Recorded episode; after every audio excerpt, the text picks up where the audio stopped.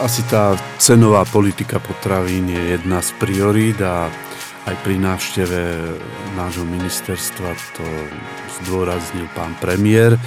Takže rozbiehame procesy. Od zajtra začnú diskusie celou škálou poľnohospodárov, potravinárov, samozrejme aj tú nadstavbu obchodníkov. Chceme naozaj situáciu zanalyzovať, pretože ľudia, verejnosť na toto čaká, to ich najviac trápi, potraviny kupujú každý deň. Aké sú hlavné priority nového ministra pôdohospodárstva? Ktoré úlohy ostali v rezorte nedokončené a čo s nimi teraz bude? Kde sa dá ešte pridať a čo naopak funguje veľmi dobre v rezorte? Na tieto aj ďalšie otázky nám dnes bude odpovedať minister pôdohospodárstva a rozvoja vidieka Slovenskej republiky, pán profesor Jozef Bíreš. Dobrý deň, vítajte. Dobrý deň, ďakujem za pozvanie. Naposledy sme sa tu, pán minister, stretli niekedy, myslím, vo februári, alebo teda v zime, keď sme riešili aktuálne informácie, ktoré ste ešte ako ústredný riaditeľ štátnej veterinárnej a potravinovej správy priniesli, čo sa týka besnoty, vtáčej chrípky, afrického moru ošípaných. Dnes sa stretávame prvýkrát v takej novej pozícii pre vás, už ako v pozícii ministra pôdohospodárstva prichádzate. A čo to teda, že takto rýchlo to nastalo a zrazu ste už teda ministrom. Zabývali ste sa už v kancelárii na ministerstve? Áno, veci idú veľmi rýchlo, to je pravda. A či som sa zabýval alebo nezabýval, tam ani nie je priestor sa zabývať, pretože rezort pôdohospodárstva je tak široký, že naozaj potrebujete veľmi rýchlo sa dostať do problému, veľmi rýchlo riešiť otázky. Takže áno, zabýval som sa ale prácou. Čo sa týka tej agendy, tak vy už ste ako ústredný riaditeľ mali presah k pôdohospodárstvu a vôbec k rezortu pôdohospodárstva, keďže vlastne štátna veterina je pod ministerstvom pôdohospodárstva. Ale čo sa týka tej agendy, tak tej vám pribudlo, lebo teda v pozícii ministra už je to teda naozaj široká paleta. Áno, keď to porovnám, tak ten náraz je naozaj rozsiahly, i keď mám skúsenosti predsa rezort pôdohospodárstva riadi štátnu veterinárnu a potravinovú správu, čiže som aj do styku s ľuďmi prichádzal, ale je to oveľa väčší balíček.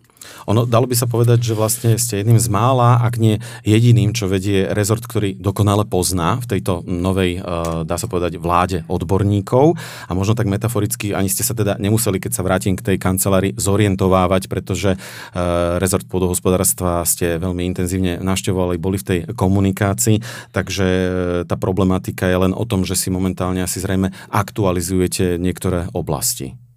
Áno, je to v realite tak. Mám tú výhodu naozaj, že s tým rezortom roky intenzívne spolupracujem. Poznám tie problémy aj z tej nadstavby, takže už naozaj zaujímam sa len o niektoré veci, ktoré mi neboli tak jasné. Takmer 24 hodín po tom, čo bol vlastne vymenovaný kabinet odborníkov pod vedením Ľudovíta Odora, práve premiér navštívil ako prvé ministerstvo, práve ministerstvo pôdohospodárstva. Vnímate to a je to aj pre vás signálom, že tie chlebové témy, ceny potravín a celá táto agenda a problematika bude jednou z priorít tohto kabinetu?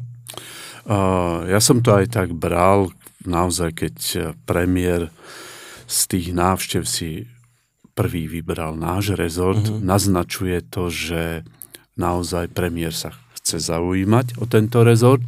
A na druhej strane je to určité vyznamenanie aj pracovníkov rezortu, vrátane poľnohospodárov, potravinárov a lesníkov, že naozaj súčasná úradnícka vláda berie tento rezort veľmi vážne, s vysokou zodpovednosťou a je to naozaj určite aj kus ocenenia.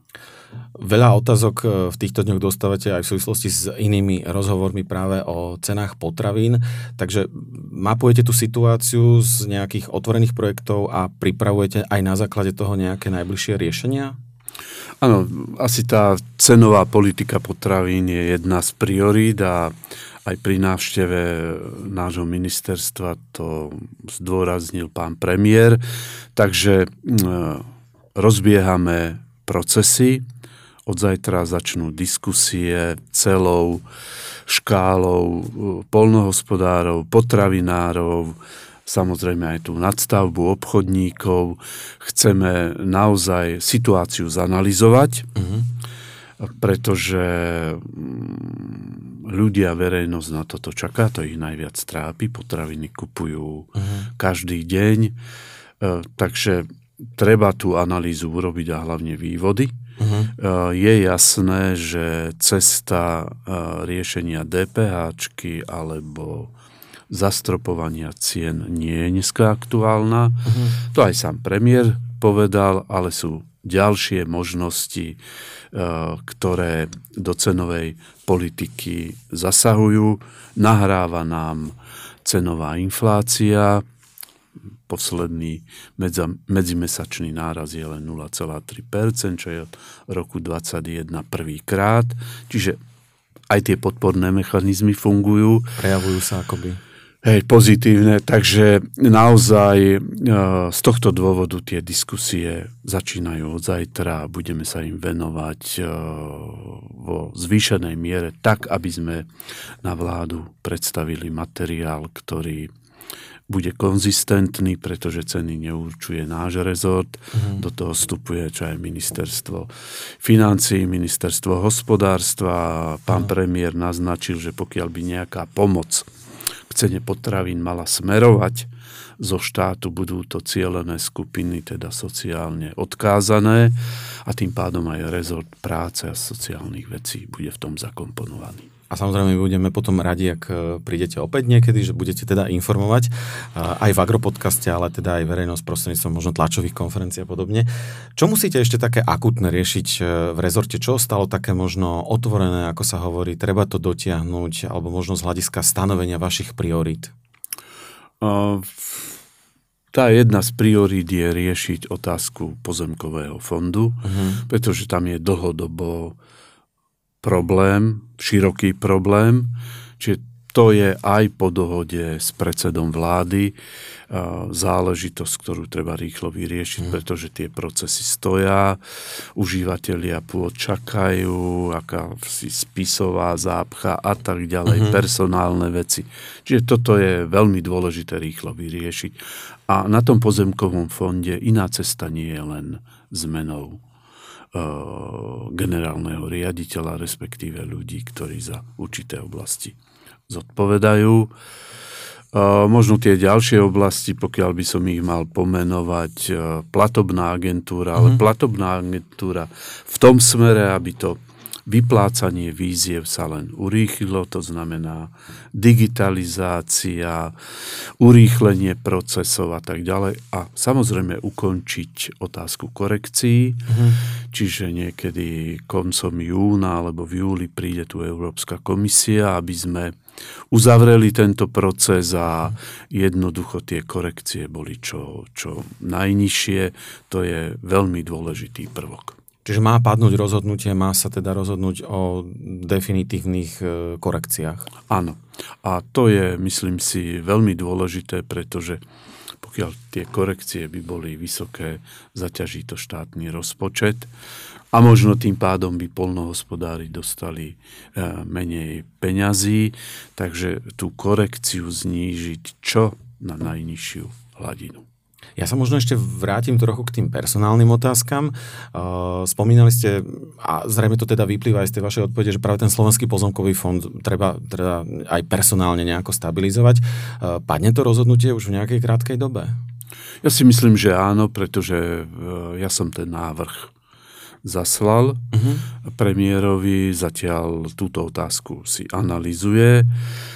Nebudem hovoriť o menách, to je asi predčasné, pretože možno ten môj návrh nebude akceptovaný, ale ako som povedal, je to jedna z dôležitých priorít, preto som veľmi rýchlo konal. Dobre, no a ak dovolíte, tak sa vráťme k potravinám, tým predsa máte stále aj najbližšie z hľadiska predchádzajúceho pôsobenia. Ako je to momentálne s kontrolou dovážených potravín a prípadne nejakými podnetmi ohľadom prebaľovania potravín? Určite dovážané potraviny a Slovensko je bohužiaľ špecifické, pretože keď poviem, že 60% potravín sa na Slovensko dováža, tak niekto hovorí o 500, 700 tisíc kamionov denne, no treba sa trošku zreálniť, uskromniť, nie je to toľko, ale tie kontroly naozaj hlavne na potraviny z tretích krajín sú neskutočne dôležité, pretože tie tretie krajiny, a to Európska komisia vie, členské štáty vedia, majú iné princípy kontroly potravín, ako platia v štátoch Európskej únie, ale možno vy smerujete otázku možno na dovoz potravín z Ukrajiny, alebo... Áno, áno, môžete aj toto približiť, samozrejme, mal som takú otázku. Pretože to zistenie v obilí, prítomnosť pesticídov rozprúdilo tú diskusiu aj na verejnosti, či vôbec tie potraviny z Ukrajiny spĺňajú podmienky.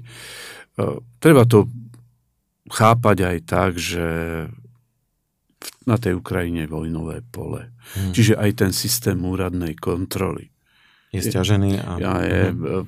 poviem, že nie je 100%, takže tie kontroly treba robiť. A my ešte za predchádzajúceho ministra sme stanovili 100% kontrolu od 13. apríla na potraviny. Takže toto usmernenie, respektíve tento systém platí a my chceme naozaj tomu spotrebiteľovi povedať, že aj keď to má značku Ukrajiny, buďte spokojní, buďte bezpeční, lebo to prešlo kontrolou. Stále platí ale teda, pán minister, aj zákaz dovozu pšenice, kukurice, repky a slnečnice, že? A ten ešte, myslím, teda aj dokonca bol predĺžený. Áno, platí. Platí to z Európskej komisie, je stanovený do 5. júna, kde sa rozhodne ďalej. My by sme určite boli radi, aby to pokračovalo do konca roka. Máme Radu ministrov 30. mája, kde o týchto veciach, súvislostiach budeme diskutovať. Ale určite krajiny susediace s Ukrajinou, ako sme my, Poľsko, Maďarsko, Rumunsko, Bulharsko, budú sa zasadzovať, aby toto bolo predĺžené, pretože naozaj my sme priamo ohrození a tým pádom Ukrajincom treba pomáhať, ale toto určite, tento spôsob pomoci nie je na mieste. Áno. Pán minister, ak dovolíte, ako to vyzerá aktuálne s tým dokončovaním, alebo teda s dokončovaním výziev pre poľnohospodárov a potom aj možno, čo sa hovorilo v minulosti, s navýšením, presunom 30 miliónov na rozvoj produkcie mäsa, ovocia aj zeleniny? Bude to tiež jednou z tých vašich priorit? Určite tie všelijaké výzvy, projekty a štátna pomoc je na mieste a čím skôr to dostane či už chovateľ alebo spracovateľ, výrobca potravín, bude lepšie, pretože tam hlavne dlh u tých potravinárov je dlhodobý. A možno aj tieto podpory prispejú k tomu, že budeme môcť znižovať ceny potravín, pretože náklady sa budú aj týmito podporami znižovať. Áno, sú to výzvy 4.2 a 4.1. Tá prvá 4.2 je na potraviny, 4.1 pre poľnohospodárov. Tento proces je rozbehnutý. Podľa prísľubu platobnej agentúry momentálne dochádza k zasielaniu rozhodnutí, či už pozitívnych alebo negatívnych. Pri tých pozitívnych sa pripravujú zmluvy a podľa tej informácie v 3. kvartáli by na tieto programy už mali žiadatelia dostávať peniaze. Takže určite očakávajú... Áno, v procese. Ten 30 miliónový balík, o ktorom spomínate, áno, bol prislúbený predchádzajúcou vládou. Nikdy sa neuskutočnil. takže ministerstvo tieto peniaze nemá. To bude moja úloha otvoriť túto otázku na vláde. Pri menovaní vlády pán predseda vlády Ľudovít Odor povedal v prezidentskom paláci, že ja si pomôžem. Zázraky za tak krátky čas nečakajte, ale pokúsime sa upokojiť a najmä stabilizovať situáciu v jednotlivých oblastiach, a teda rezortoch. To znamená, že pokúsite sa riešiť teraz len nejaké krátkodobé ciele, alebo možno aj nastaviť, čo sa týka tej nejakej stability, k dlhodobým riešeniam veci? Asi priorita je dodržať kontinuitu. V tom pozitívnom slova zmysle. Veci, ktoré boli dobre naprogramované, prinesú nejaké povýšenie v agrorezorte, je dôležité dodržať. A preto aj programové vyhlásenie bude stavané tak, že budú priority tzv. Krátkodobé. My sme ich už aj tu pomenovali. A aj také dlhodobejšie. Poviem, že dlhodobejšie je vyrovnávať postupne ten dlh, ktorý agrorezort má možno 30 rokov. Ja to nespravím, ale určite to naštartujem, aby moji následovníci pokračovali v tom, lebo je to možno 1,5 miliardy, čo tento rezort potrebuje. Nebude to zajtra, ale treba to postaviť do programu. Určite ďalšou dlhodobou otázkou je zvýšiť sebestačnosť potravín. To tiež nie je otázka dňa, ale určite práve tieto podpory by mali zmobilizovať poľnohospodárov, potravinárov, aby jednoducho na trhu v slovenskom mali vyššie zastúpenie slovenské potraviny. To si myslím si želá nie len ja osobne, ale hlavne verejnosť. Len to treba kontinuálne pokračovať, čiže to je tá kontinuita. Veľmi dôležitá otázka je, a to sme otvárali aj na prvom vedení na ministerstve, je otázka tzv. Rizikového fondu, ktorý by mal pomôcť riešiť tejto situácii, ale chcem povedať to, že nejaké návrhy sú, bohužiaľ, terajší návrh, čo je orientovaný len na rastliny, teda do rastlinnej výroby. Mne tam chýba aj živočíšna.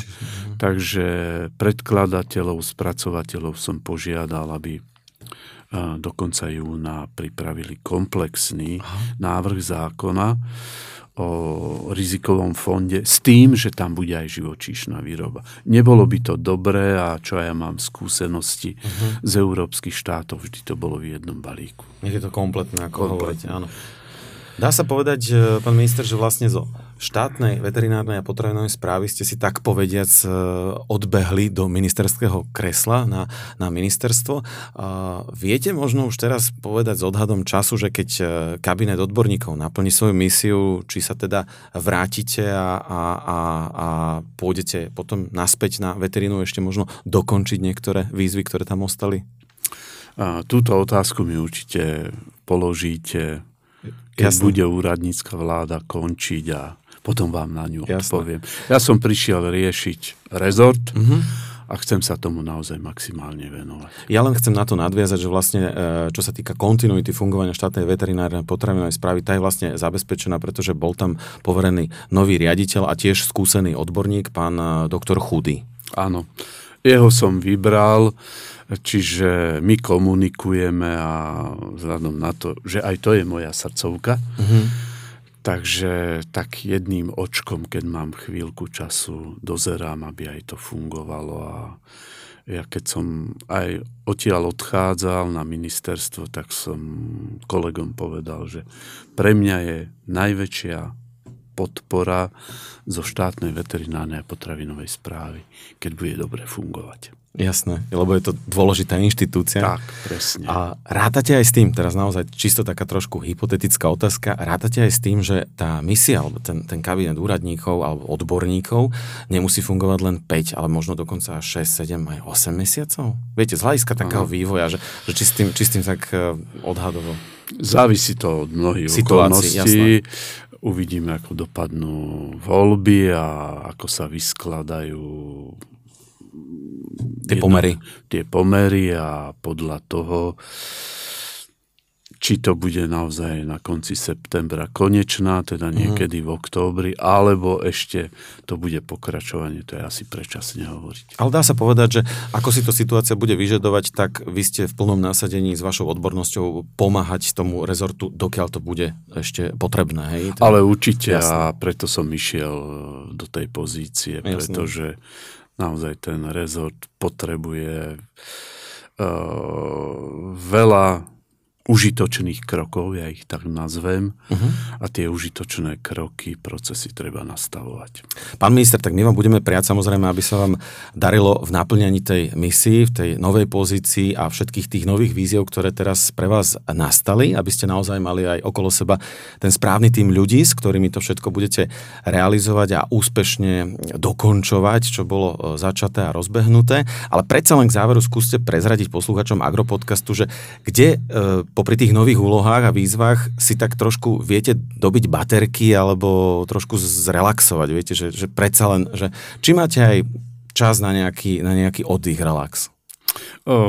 Určite pri tom návale práce a vzhľadom na to, že mám medicínske vzdelanie, takže rozumiem aj tej fyziológii živého organizmu. Škoda, že sa ten deň nedá nadložiť, asi súhlasíte. Tak, presne. Ale naozaj len pri troške voľného času rád si večer zabehám. Ja to nazývam reset hlavy, ale určite ten pohyb je neskutočne dôležitý. Viem ísť aj o 11:00 v noci bežať. Vážne? Pretože ja som si vypestoval organizmus tak, že to uvoľnenie fyzické je pre mňa ako droga. A keď to nespravím, nemám až taký pokojný deň. Že nie ste to vy, hej? Že áno, že niečo mi chýba. Ako niekto potrebuje tú kávu. Presne. Takže aspoň takto využívam zdroj síl, aby som mohol na druhý deň existovať v tom pozitívnom smere. Tak ešte raz všetko dobre vám želáme a veríme, že ste sa cítili príjemne v Agropodcaste už ako minister. Ďakujem veľmi pekne za pozvanie. Určite ja sa kedykoľvek rád tu vrátim a myslím si, že aj táto diskusia mi veľmi pomôže a možno mnohých ľudí naštartuje, aby uvažovali, ako tomu agrorezortu pomôcť. Sme veľmi radi, že hosťom Agropodcastu bol tentoraz minister pôdohospodárstva, rozvoja vidieka Slovenskej republiky, pán profesor Jozef Bíreš. Ešte raz ďakujeme a príjemný zvyšok dňa. Všetko dobré. A ja ďakujem veľmi pekne za pozvanie a teším sa. Agropodcast môžete počúvať na všetkých podcastových platformách. Agropodcast, trendový doplnok súčasného pôdohospodára.